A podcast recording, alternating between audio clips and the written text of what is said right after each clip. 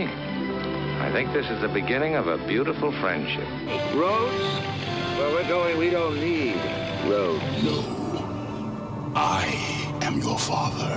The greatest trick the devil ever pulled was convincing the world he didn't exist.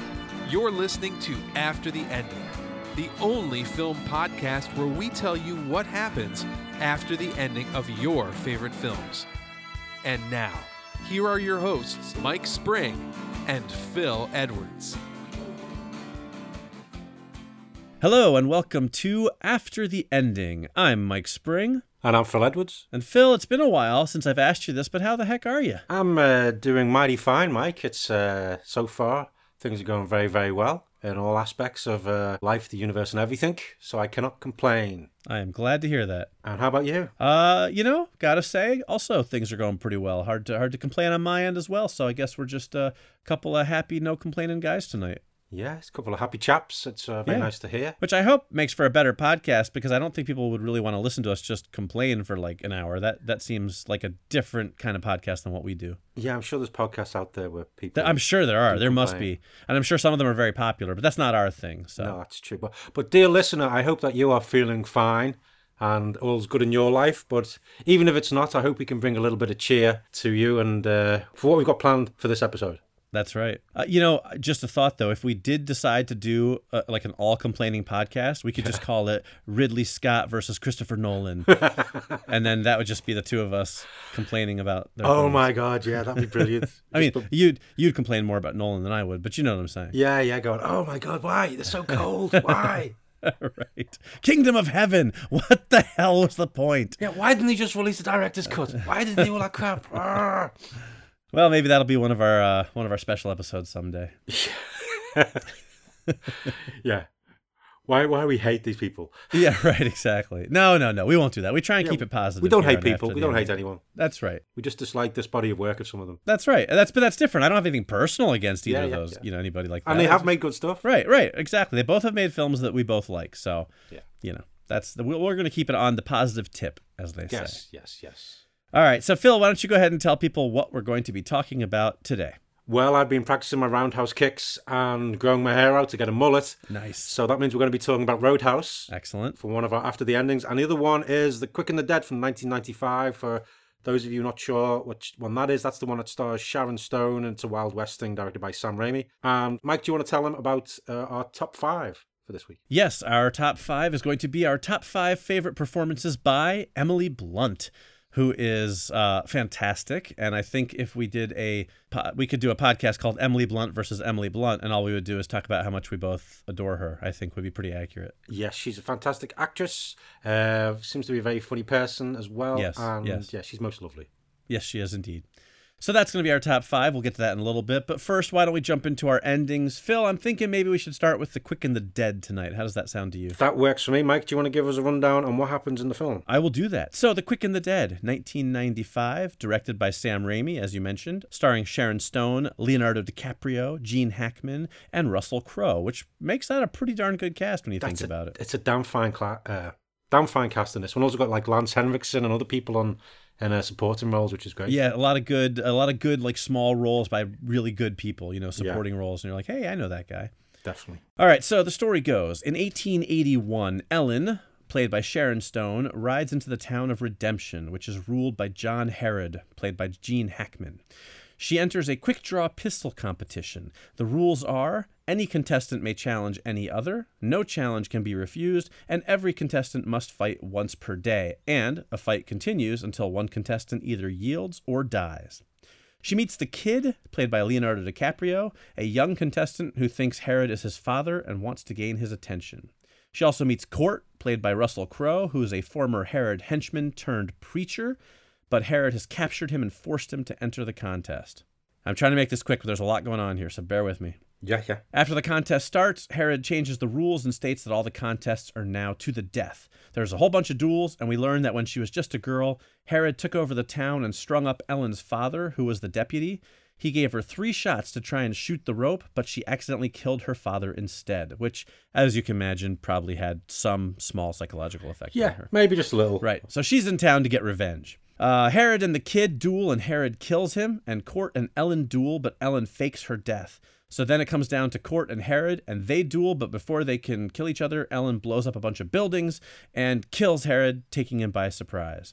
As the film ends, she throws her father's badge at Court's feet and says, "The law has come back to town," and then rides off. And that is The Quick and the Dead. That's an excellent roundup of what happened in the film. Thank you, thank you. So, Phil, how do you feel about The Quick and the Dead? Well, I remember, I think I've only seen it the once, but I remember enjoying it at the time.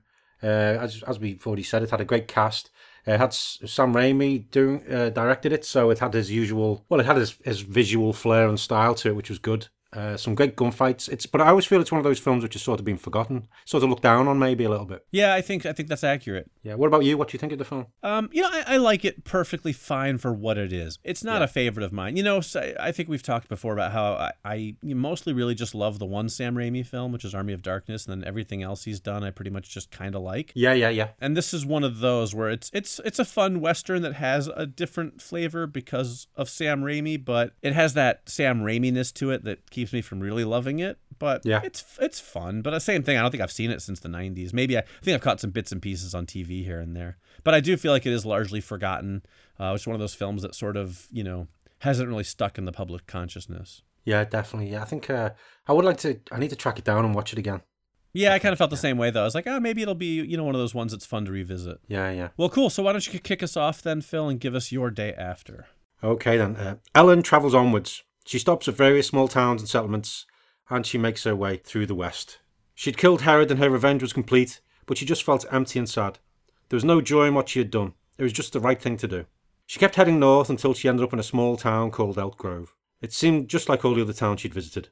So she put a horse in the stable and made her way to the saloon. She got a room, had a bath, and then sat in the main bar area with some food and a beer.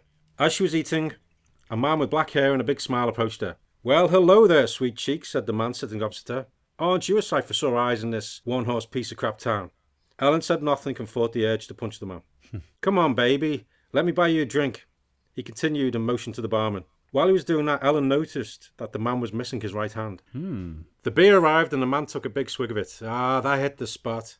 So come on, tell me, what's a fine woman such as you doing in a place like this?" Ellen said nothing. "Okay, the strong silent type," said the man. "I like that. The name's Ash Williams, and you are..." And that's my day after.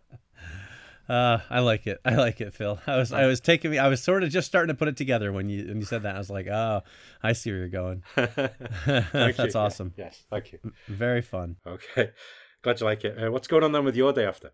All right, well, Court looks at the badge at his feet, then looks around at the townspeople. They're all staring at him expectantly. Slowly, he reaches down and picks it up, then pins it to his chest. Without a word, he walks down the street to the sheriff's office, opens the door, and enters. Several months later, the town of Redemption is a revitalized town. Court is a natural peacekeeper, and with Herod gone, his men scatter, and the town returns to the way it was before Ellen's father was killed. It prospers with new businesses opening up, and people aren't afraid to walk the streets anymore. Court takes on a deputy named Lafferty, and life becomes routine. Then one night, while Court is sitting in his office, the door is thrown violently open, and Ellen stumbles in. She's bleeding and half-conscious. "They're coming," she says. "They're coming." And then she collapses unconscious.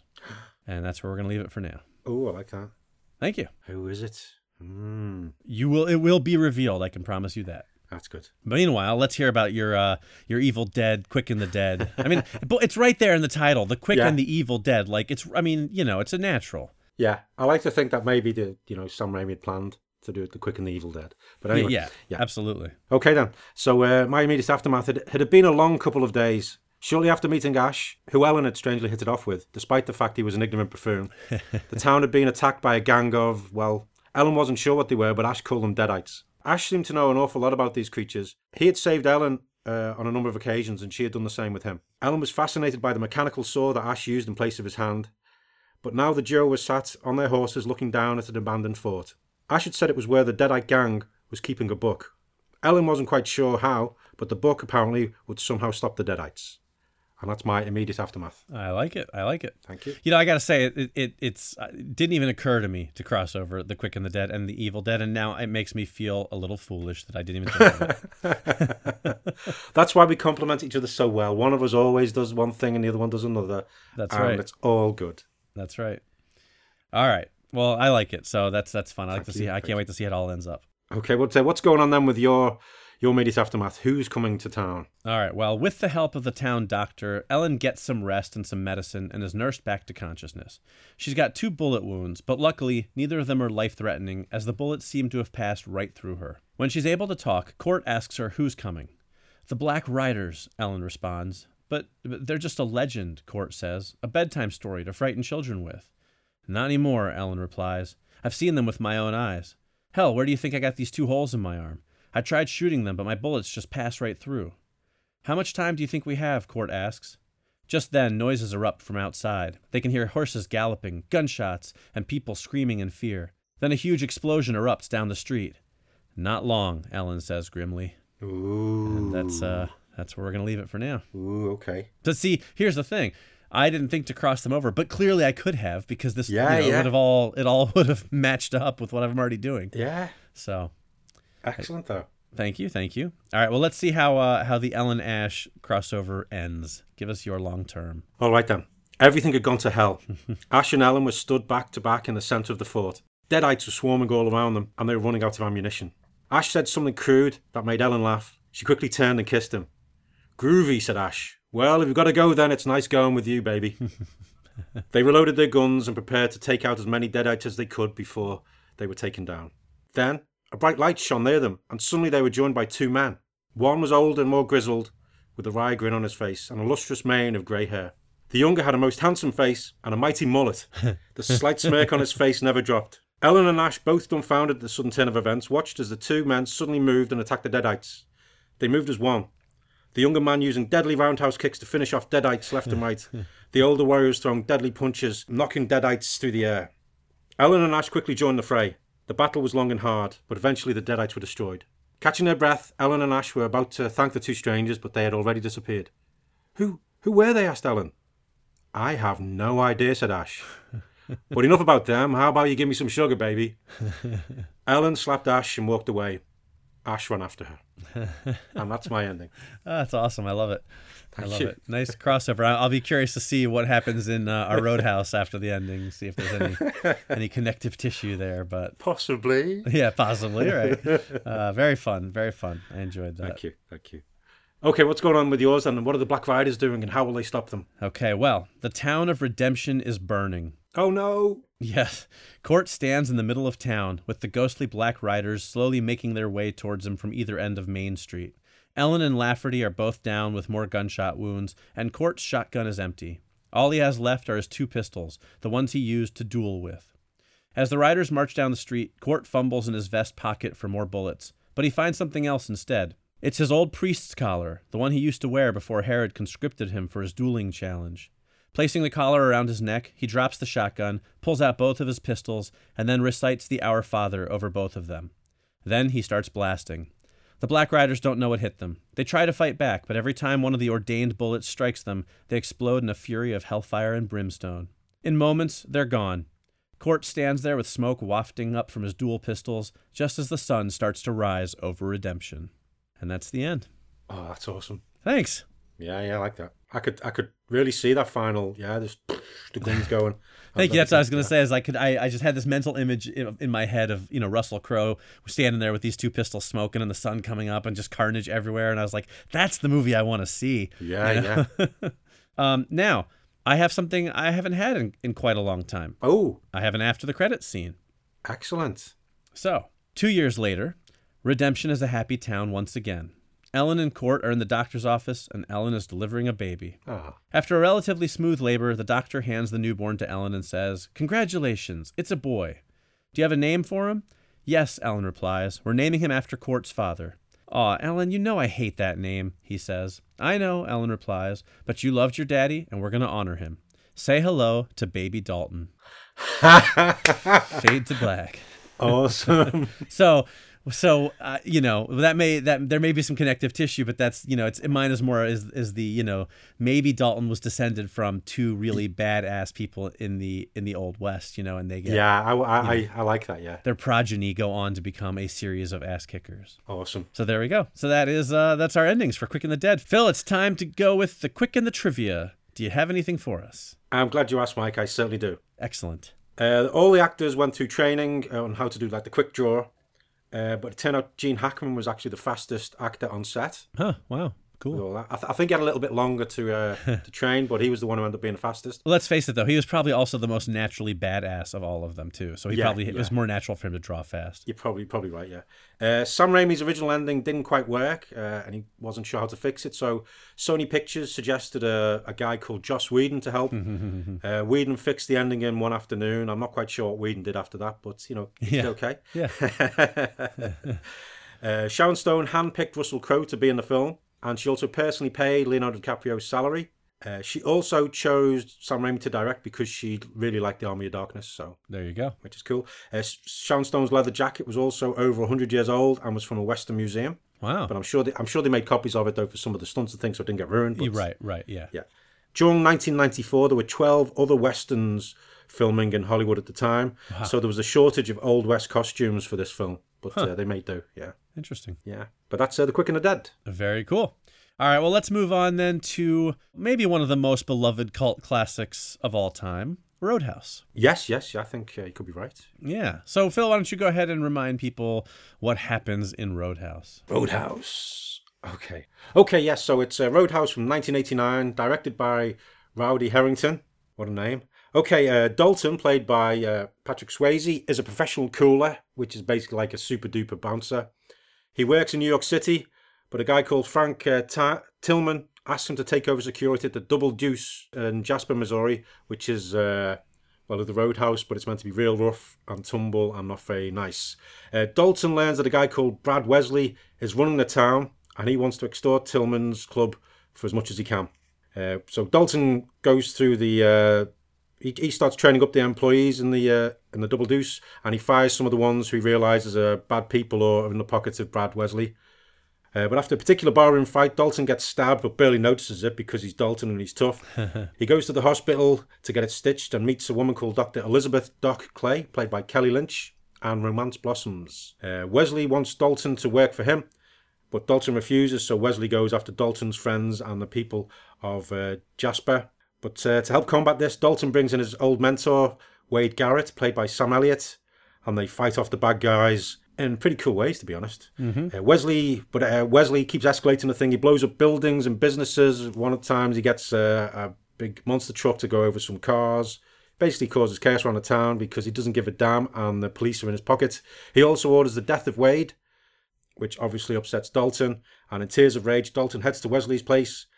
And Dalton almost kills Wesley after taking out a load of the henchmen and things. But Dalton decides not to do the killing blow, and releases Wesley. However, Wesley picks up a gun and is about to shoot Dalton, but a few of the townsfolk just turned up with shotguns and shoot the hell out of Wesley before covering it up from the police. It ends with the Double Deuce pact, and Dalton and Doc are elsewhere swimming together, kissing and getting all romantic. And that's Roadhouse. Roadhouse. Right. When you say that, it just makes me want to make like a Roadhouse jingle, like, Roadhouse, you'll come in for a glass. Roadhouse, but Dalton will kick your ass. Roadhouse. Roadhouse. No kids allowed. And then you'd have to have like a whip sound for like, whoopsh, every time. Like, Roadhouse, whoopsh. We'll punch you in the face. Right, exactly. Oh, man. That'd be awesome. We'll do Tai Chi in the rain. So, Mike, what do you think of Roadhouse? I really like Roadhouse. It is a cult classic for a reason. Although it took me a long time to see it, actually. I did not see it when it first came out. I don't think I saw it in the 90s. I think I saw it in like the mid-2000s. For some reason, it just wasn't one of those ones I got around to. But I really enjoyed it. So I love his like just sort of like stupid Zen quotes that are like pain don't hurt. Oh, yeah. That's my favorite one I always go to. Like, she's like, you must be in a lot of pain. He's like, pain don't hurt. I'm like, that's not a thing, but okay. The definition of pain is a hurt. Right, exactly. But it's fun. I love Patrick Swayze. He's great. And I do like, there's some good action scenes in the film. It is that very classic, 90s, 80s, almost an 80s film that came out in the 90s, Yeah. And I like that it doesn't take itself too seriously, but it takes itself seriously enough. And it's, it's just that very, I don't know, it's just got that feel, you know what I mean? Yeah, so it's good. Just, because I watched it again like a few weeks back. Yeah. And I was watching it with a few people and we just, just all enjoyed the hell out of it. It's cheesy. Right. It's over the top. It was. I'd forgotten how violent it was. Yeah, yeah. It really is. The fights, some of the fights are vicious. Yeah. Some might say there's some homoerotic undertones, but they're so subtle as to barely notice them. Right, right. But it's just loads of fun. You got Ben Gazzara basically just chewing the scenery whenever he's in it, and he's just pretty much the same character he plays in The Big Lebowski. Mm. He's the porn guy in The Big Lebowski. And you got Sam Elliott being cool, Patrick Swayze being cool, and great supporting cast. And a whole lot of fun. Yeah, Roadhouse is a lot of fun, for sure. Roadhouse! I just like saying that. I know, I like it. It works. Okay, well, that's what happened in the film. Mike, do you want to tell us what's happening in your day after? Absolutely. Well, Dalton dies, then comes back to haunt Doc while she's making pottery to the strains of Unchained Melody. No, I'm just kidding. Sorry. I couldn't resist. No, really. So, okay, Dalton goes back to bouncing at the Double Deuce, despite Doc's protestations. She wants him to do something less dangerous, but Dalton is perfectly happy at the bar. The relationship has a few rocky moments, as Doc wants Dalton to pursue something more intellectual. But when she says, "Baby, why don't you just try going back to school?" he simply replies, "Nobody puts baby in a college." Sorry, I couldn't resist. But the fact is that she's hopelessly in love with him and he with her.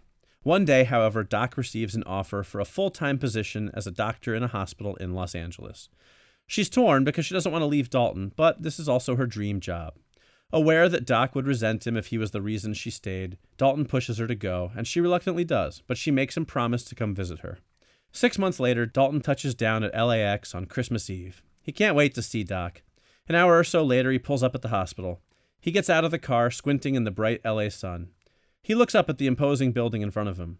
Nakatomi Memorial Hospital, the sign reads. I like how genuine that was. That makes me happy. That's wow. Okay, go on. Sorry. That's fine. That's the end. That's where we're going to leave it for now. Wow, okay. Ooh. So that's my day after. How about your day after, Phil? I mean, I think I have some idea where you might be going with it just based on what I heard earlier, but let's see how it gets there. Wow, okay. Wow, I want to know. Oh my God, so much potential. Okay then. Dalton and Doc spend the next few days enjoying their time together while the rest of the town tidies up after all the shenanigans that had been going on. And then it was time for Wade's funeral. It was a somber day, but coolers from all over the country. That's what I meant to say before. Do you know any famous bouncers? Are famous bouncers a thing? No, I don't. I mean, maybe for people who frequent like those famous like strip clubs in New York City or whatever. Maybe. But I don't know of any famous bouncers. So because when we were watching it the other week, I did ask that question, going, "Does anybody know it?" Because when you're watching a film, people go, "Who's this?" It's Dalton. They all going, "Oh my God, Dalton! Oh my God!" Right. But here's the question you have to ask yourself. Is it because we're not hanging out in the right types of bars? Or, well, I don't hang out in any bars, but you know what I'm saying? Like if we were the type of people who might congregate in, let's say, less than savory, bars, would we then maybe through the word and the underground circuit, would we be more familiar with the legendary coolers of the world? Or is it just purely fiction? Oh, I think you're right then, yeah. I don't know. So it probably shows that we are of good character, the fact we don't know any famous bouncers. Right. And yeah, that's it. It's good character, not that we're complete wusses. Yeah. I like that better. Yeah, but I'm not disparaging any bouncers or coolers out there because I think they do an amazing job. Absolutely. And I couldn't do it. I literally couldn't do it. Yeah, totally. Okay, where was I? Okay, yeah. So then it was time for Wade's funeral. It was a somber day, but coolers from all over the country came to pay their respects to the legend that was Wade Garrett. Dalton gave an inspiring speech that included his Be Nice lesson and various other bits of New Age philosophy. Daltonisms, yeah. Some people might say they don't actually mean anything, but if Dalton's saying it, then it means a lot. That's right. Yeah. When he had finished, the crowd saw a single tear roll down his cheek. Later that night, Dalton woke. He wasn't sure what had woken him, but he quietly got out of bed so as not to disturb Doc. Dalton walked outside and saw a figure standing in the shadows. Dalton paused, and the figure seemed to glide towards him. Although he didn't show it, Dalton was shocked when he realised he could see through the figure. It was Wade Garrett. "Well, hi, kid. Looks like I'm dead," said the ghostly figure of Wade. Dalton nodded. "Sure seems that way." Wade smiled. "Yeah, Anyway. That might be the most awesome conversation you've ever written on this show, because I could just picture it in my head with Sam Elliott and Patrick Swayze doing that exact dialogue, and it works so perfectly. Neither of them would be flustered in the slightest. Right, that's what I mean. It's just so perfect. So down to earth, Looks like I'm dead. Yep. Anyway, awesome. I've been allowed to come back to ask you if you'd like to help me on a new job. Dalton paused and smiled. What's the job? We're going to clean up hell, said Wade. Nice. And that's my day after. Awesome. That's awesome. I love it. Thank you. Okay then, but that was my day after. What's going on though with your immediate aftermath and the Nakatomi? Oh God. Just go on. I can't wait to hear this. Go on. All right. Well, Dalton and Doc drive away from the burning hospital. Luckily, all the patients were safely evacuated before the roof blew up, and Dalton is beaten and bloodied, but the way he managed to take out all those terrorists by himself was nothing short of miraculous. Dalton and Doc arrive back at her apartment and make love in slow motion with a fire burning in the background. But it isn't long before his injuries are too much for him and he collapses. No, not Dalton. Doc rushes him to the nearest hospital, one that hasn't just been blown up, and Dalton is admitted. But an infection sets in and it's touch and go for a while. After about a month or so, he recovers. A few weeks later, Dalton is finally released from the hospital. But on the day that he's released, as there's 3 major college sporting events going on in the city, they can't get a taxi, so eventually they're forced to take a bus home. As the bus rides along, Dalton's cell phone rings. Hello? He answers, wondering who even has the number to his brand new phone already. Can I just... Yeah, go ahead. Is it going to be Pop Quiz? You know it. Awesome. And a voice on the other end says, Pop Quiz, hotshot. Yes! And that's the immediate aftermath. Oh, my God. This is the best film ever. Very good. I like it. Thank you.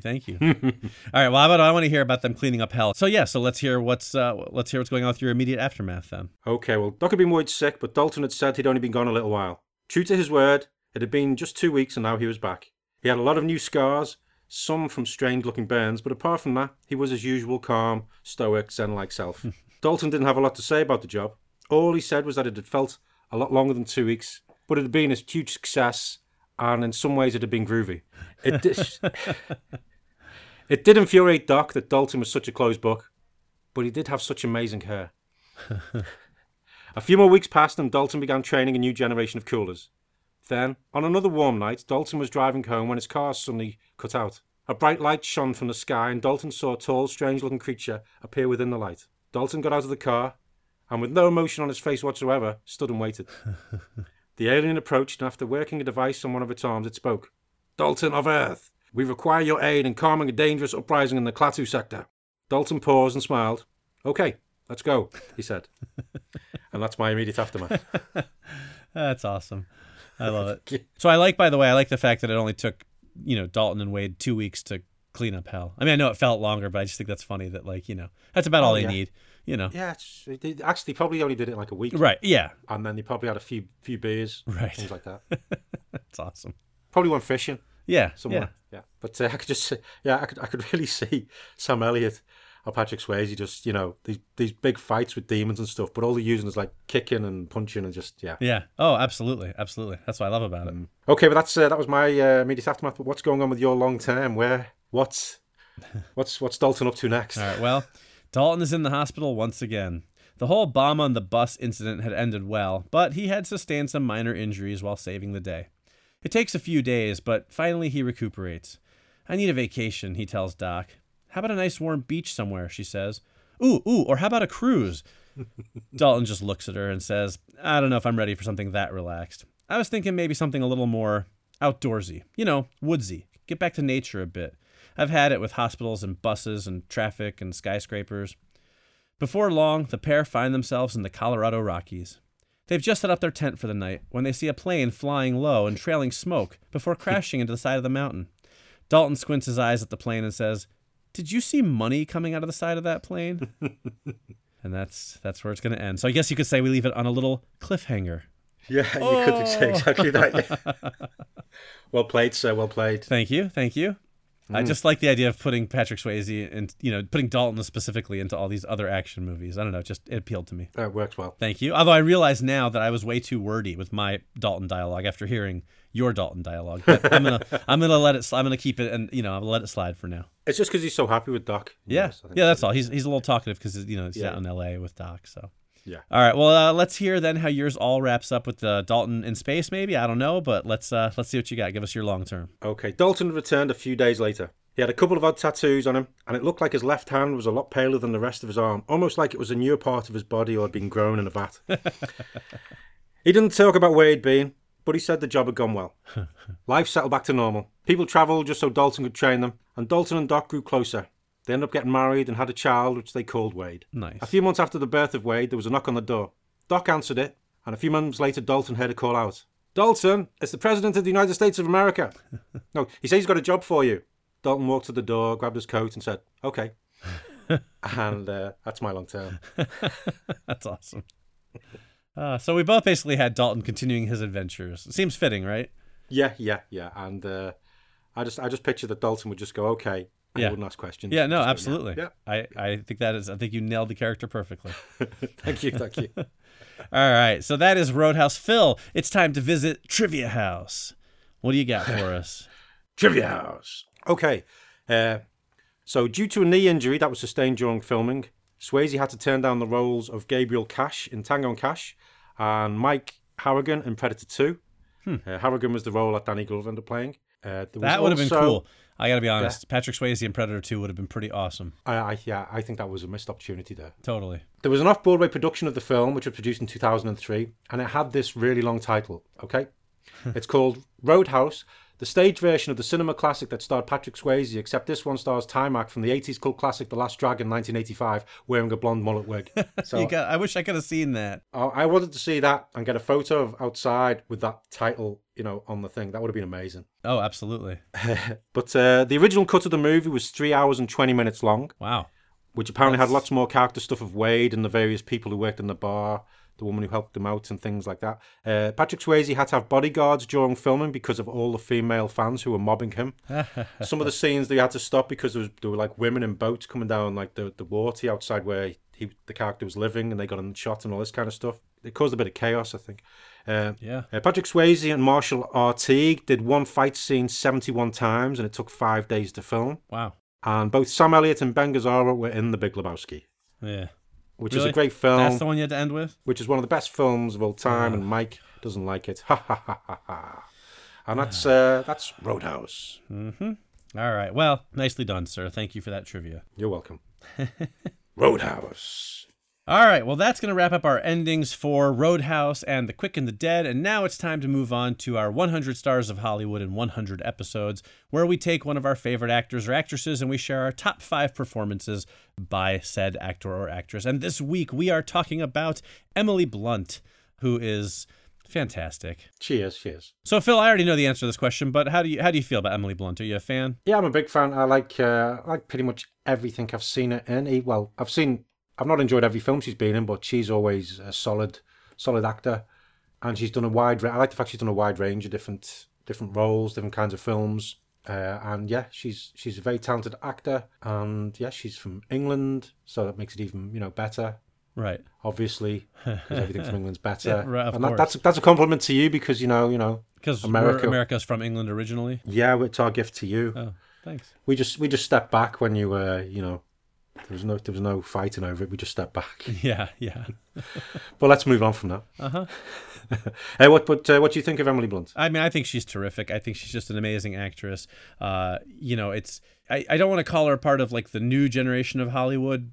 She's been around, she's been famous for like 13 years now, so it's not like she's a new actress. But well, compared to some of the people we did in our first few episodes, like Tom Cruise and Meryl Streep and Denzel Washington, who've been famous for 30 years, she's a little bit kind of on the newer side. But I think she's really carved out a big chunk of Hollywood, and I think everyone recognizes what a fantastic actress she is. And she's married to John Krasinski, which I think is awesome because they seem like a really cool couple.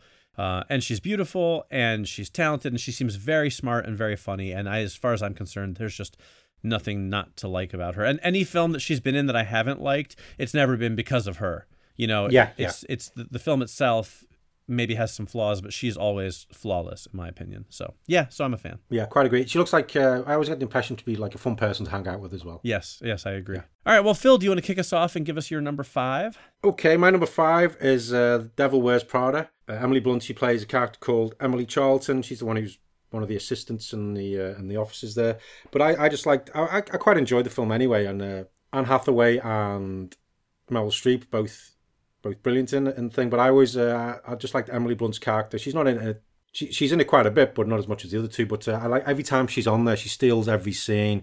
She's very sarcastic. She's got like a little quip always there.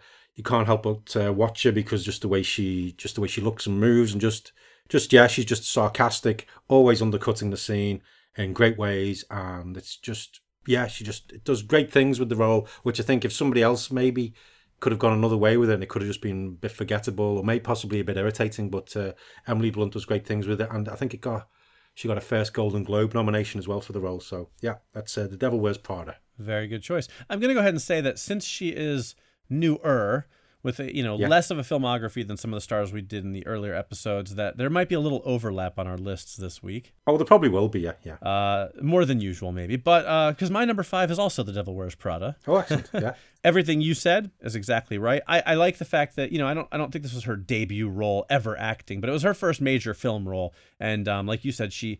Not only does she steal the scene, I love the fact that somebody can take a supporting role like that and make it stand out so much, just do so much with what could have been a one-note character. And it, honestly, even if it was a one-note character, it wouldn't have impacted the film that much because the main thrust of the film is Anne Hathaway and Meryl Streep, and they would have still made it entertaining. But then to take this second-tier character and make her so interesting and so enjoyable to watch, it just added a whole new level to the movie, and that's impressive, especially when it's earlier on in your career. So that's my number 5, same as yours. Excellent. Yes. So I think there's a chance. To be honest, there's a chance maybe we might have all 5 similar. But could be. We'll find out. But it's our choices. It's just the way it falls. Yeah. If anything, at least the order will probably be different, but who knows? Yeah. It's going to be exact. Okay, well, we'll see. Okay, yeah. So my number 4 then is from 2011, and it's The Adjustment Bureau, where she plays a character called Elise Sellers, I'm not sure. But she's the character that Matt Damon's character comes across. That she's the love interest, but she's also the other protagonist. They're both on the run from the people in the hats, but she brings a good quality to it. There's the bit when they first meet in the washroom. It's great chemistry between the pair of them, and she can hold her own. She's not some damsel in distress. She gives as good as she gets with the way she talks and the way she acts. She comes up with some great ideas throughout the film. The two of them work well as a team, but it's just again you just can't take your eyes off her. She's luminous in the role. And she can handle herself. You never once get the feeling, oh no, she's she's the one who's got to be rescued. It's not that at all. It's just a great character. And it's basically the whole plot sort of revolves around her as he's trying to find her, and then he does, and then just things move on from there. And there's a great dance scene as well. She does, because she's playing a dancer, and I think she was a dancer for a lot of her life as well. But that's my number 4. An excellent pick, and I will say it did not make it onto my list, which was super disappointing for me because how much I love The Adjustment Bureau. Yes, yeah. I have a real soft spot for that film, and I really do love it. And the only reason I didn't pick it, first of all, it's really hard because every movie she's done, she's great in. Yeah. So I had a hard time narrowing my list down. But I was also kind of, I couldn't decide if I was putting it on the list because of how good she was in it or because I like the movie so much. Yeah. So I was trying to avoid... favoritism bias. And so because of that, I left it off. And I think all the other choices I have are just as good or better. So it didn't make it on my list, even though I really, really, really love that movie. No problem. But what's your next one now? All right. So my number 4 is from 2016. It is her role as Rachel in The Girl on the Train. Oh, okay. Yeah. In which an alcoholic lady... named Rachel, played by Emily Blunt, thinks she has some insights into a woman's disappearance that involves somebody who may be involved in her life before she was an alcoholic. I don't want to give anything away because it is a suspense thriller. She basically thinks she knows something about this murder or disappearance, and as the film unfolds, we sort of find out what she may know, what happened to her that kind of got her to this place where she's at now, where her life is really in the dumps, and... who may or may not be behind what may or may not be a crime. It's based on a popular book that I wasn't a huge fan of. I thought the book had some issues, and I think those issues carried over to the movie. I like the movie, but like the book, the second half is much, much better than the first half. It kind of takes a while to get going. But Emily Blunt is terrific in it. I don't think it's easy to convincingly play a drunk. Yeah. And she has to kind of toe the line between being... you know, drunk enough that you know she's drunk, but not so drunk that all she does is like fall over and stumble around, like a cartoon version of being drunk. Yeah. And I think she does it very convincingly. And then the film likes to also flash back to times before that where she was more of like this housewifey character. So I like the juxtaposition between the sort of the two sides of her. So even though it's a film that has its flaws, I do think she's excellent in it. So that's my number 4, The Girl on the Train. Excellent. It's not on my list purely because I've not seen the film. I had a feeling. I thought when you said maybe all of them would be the same, I was like, I don't know that you saw this one, but I couldn't remember for sure. So. Yeah. Yeah, it's one I've mean to see, but I'll get around to it. Okay, then. So my number 3 is from 2014, and it's Edge of Tomorrow, which stars Tom Cruise. It was...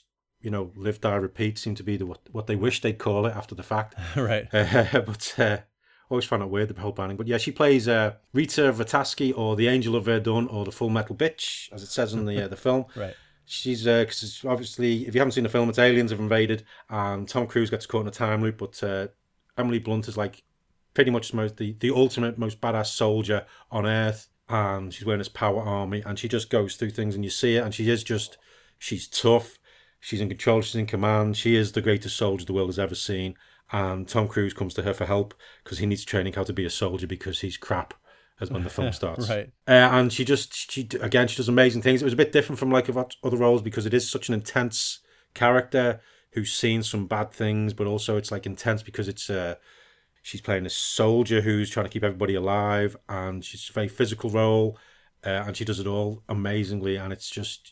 You totally buy into the character like you do with all her roles, but she is playing this person who's willing to sacrifice herself to save others and the world, and I really enjoyed the film, but I really enjoyed her role in it as well. Well, our number 4s might have been our big diversion in where we where we fell on the list, but our we might be veering back together here. My number 3 is also Edge of Tomorrow. Okay. And for every reason you just said, I think what struck me about this movie, I don't want to just repeat what you said, was that, we knew by this point... You could repeat what I said. That'd be fitting with the movie. That's right. That would fit, wouldn't it? So I think that by this point, we knew that Emily Blunt was pretty awesome and that she was, smart and tough and all of this. But this was the first movie which we really got to see her be a complete badass in, and she is. She's just a total badass in this movie, and that's fantastic. I love to see an actor take on a role like that when you didn't really know they had kind of that side to them. But also, I like that she does it, and it isn't just a one-note performance. That's not she is. She just happens to also be a major badass. But there's more to her than that. So great pick, great movie, and that's my number 3 as well. Excellent, good choice. Let's keep this going because I got a feeling our 2 and 1 could be the same. Or they might be slightly different, but we'll see. All right, see. Okay, my number 2 is it's the one from just last year, 2018. It's A Quiet Place, and she plays a character called Evelyn Abbott, and she made this with her husband John Krasinski, and they're playing husband and wife in this. It's the one where it's all pretty much silent for most of it, where they've just got to be. So a lot of the acting, then they can't rely on what they're saying, but they've got to emote and do it well and show the terror and the fear and the love and everything without saying a word. And everybody involved does it. The kids in there, John Krasinski do amazing things. But Emily Blunt, she's the one, the character goes through some of the most extreme situations because her character's pregnant in there and she has to give birth about way through the film. But it's just the way it's done. It's not over the top. She just covers all those emotions I've mentioned, and the whole love and the aspect of terror, and you see it all on her face and the way she acts and the way she holds herself, and it's just I think it's pretty much I'm going to say it's a masterclass in acting because again they can't rely on the voice, they've just got to do it all physically, and it's a great film and she's amazing in it. I agree wholeheartedly. Good pick. All right, well, that is not my number 2, so we did veer off again. But my number 2 is from 2015, and it is Sicario, where she plays a character called Kate Macer. And Sicario is kind of a dark film. It's about, I don't know what it's about. It's about bad guys and bad things happening to good guys and drugs. Yeah, and who are the bad guys. Right, exactly. Who are the bad guys? She plays this federal agent, though, who... it's interesting because she's kind of a badass, but she also kind of gets her ass kicked a lot, Mm-hmm. And I think it's just because she's up against people who are more badass than her. And, that's okay. It doesn't take away from her character because there's always a bigger fish. You know, you always come up against an insurmountable force that might be more powerful than you. So she loses some fights, you know, and I like that about the film. I like the movie. I have some issues with it. It's not my favorite film or anything like that, but I think it's good. But I think her role is really impressive. She goes to some dark places. She's just so intense throughout it. And I thought it was really a great performance, elevating a film that, you know, leaves you feeling slightly uneasy. That's an excellent choice, and it is my number one. I had a feeling it might be. Yeah, it's again everything you said, but it's a different. If you've not seen the film, it's a bit different from what you expect. Yes, I feel it's because it's as you say, she's a badass, but she's also out of her depth and trying to work out what's going on because she's not being given all the information, but she's doing what she can, and it's a very subtle role to what she brings to it. But again, she brings everything to the characters' thinking and feeling. We're following that with her. We're following the film with her, and for most of the film she carries most of the film as well. And it's like she's our viewpoint into this. But then as things get more and more twisted and lost and things, you see it on her. She's just going. She can't. The bigger picture's just so big, you just can't see it, and we're just confused along with her. But it's she does an amazing thing. And I think with some, you know, a lesser actor or something, the film itself, you'd just be going, well, what the hell's going on? What's this? Why should we care? But she does, because it's her doing it and she's so good, you just, you're carried along with it. Agreed. Mm. Nice. All right. Good pick for number one. Okay, what's your number one then? Well, I mean, my number one was your number two. I had a feeling. It was A Quiet Place from 2018. So basically 4 out of our 5 picks were exactly the same. Not terribly surprising, though, because she's made some great films and has some great roles, but these, I think, are really some real standouts. But like you said, it's a masterclass in acting. I think A Quiet Place is a brilliant film. I think she carries a lot of it. You know, John Krasinski does as well, but, you know, she kind of does double duty with being pregnant, and you know, she has a lot more of the kind of the heavy lifting. John Krasinski's character is a little more stoic, you know, she's a little more emotional, but not in a way that I feel like is stereotypical, like, oh, you know, men are tough and strong and women are frail and cry a lot. That is not the case here at all, you know, and as the film progresses, we see exactly how tough she can be. But what's nice about this character as opposed to the last two I mentioned is that she's tough when she has to be, you know, and it's because of the situation. She's not just like this natural badass, you know, she's a mom and she's fighting to protect her kids. And that's a whole different kind of toughness than like a soldier or an agent. And I think, again, a lesser actress, those roles would all feel the same.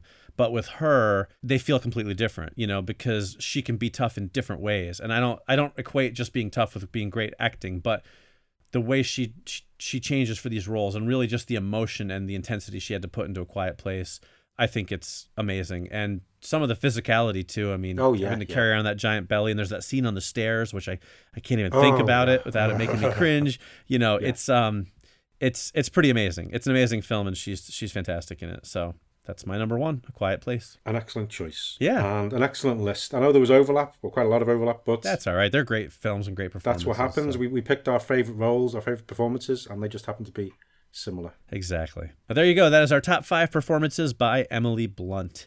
And that is going to start to bring our show to a close. But before we do that, Phil, why don't you tell people what we have in store for them next episode? Okay, so next episode, we're going to be going after the ending of A Knight's Tale and Idiocracy, which will be fun. Yes. And also we're doing our top 5 favourite performances of Michael Douglas. Yes, one of my favourite actors, actually. So I'm really excited to do this one. Yeah, and a big range of films, a long career there, so lots to choose from. Yeah, should be. This should be, we should probably, I would imagine, have a little less overlap than we did this week. But we'll see. Yeah, pretty much, I think, yeah. But you never know. That's going to be a fun one to do. Indeed it is. All right, well, there you go. So that's what's coming up on our next episode. But in the meantime, that's going to do it for us. So as always, we thank you greatly for listening. I'm Mike Spring. And I'm Phil Edwards. And we'll see you next week. After the ending. All right, awesome. Well, let's jump into it then. Yep. I guess that's me, huh? That's you, yeah. Oh. I'm like, let's jump into it. And then I'm sitting there waiting, like, why aren't you saying anything? I was like, oh, right. You start it. I start the show, right? Okay. Just so you know, my brain is fried because I've been sitting in online training about emotional intelligence for the past 2 days, from 9 in the morning to 5 in the afternoon. That's awesome. But anyway, my brain is a little fried, so if I mess up a lot tonight, you'll know why. It'll be just like any other week. Exactly. Yeah.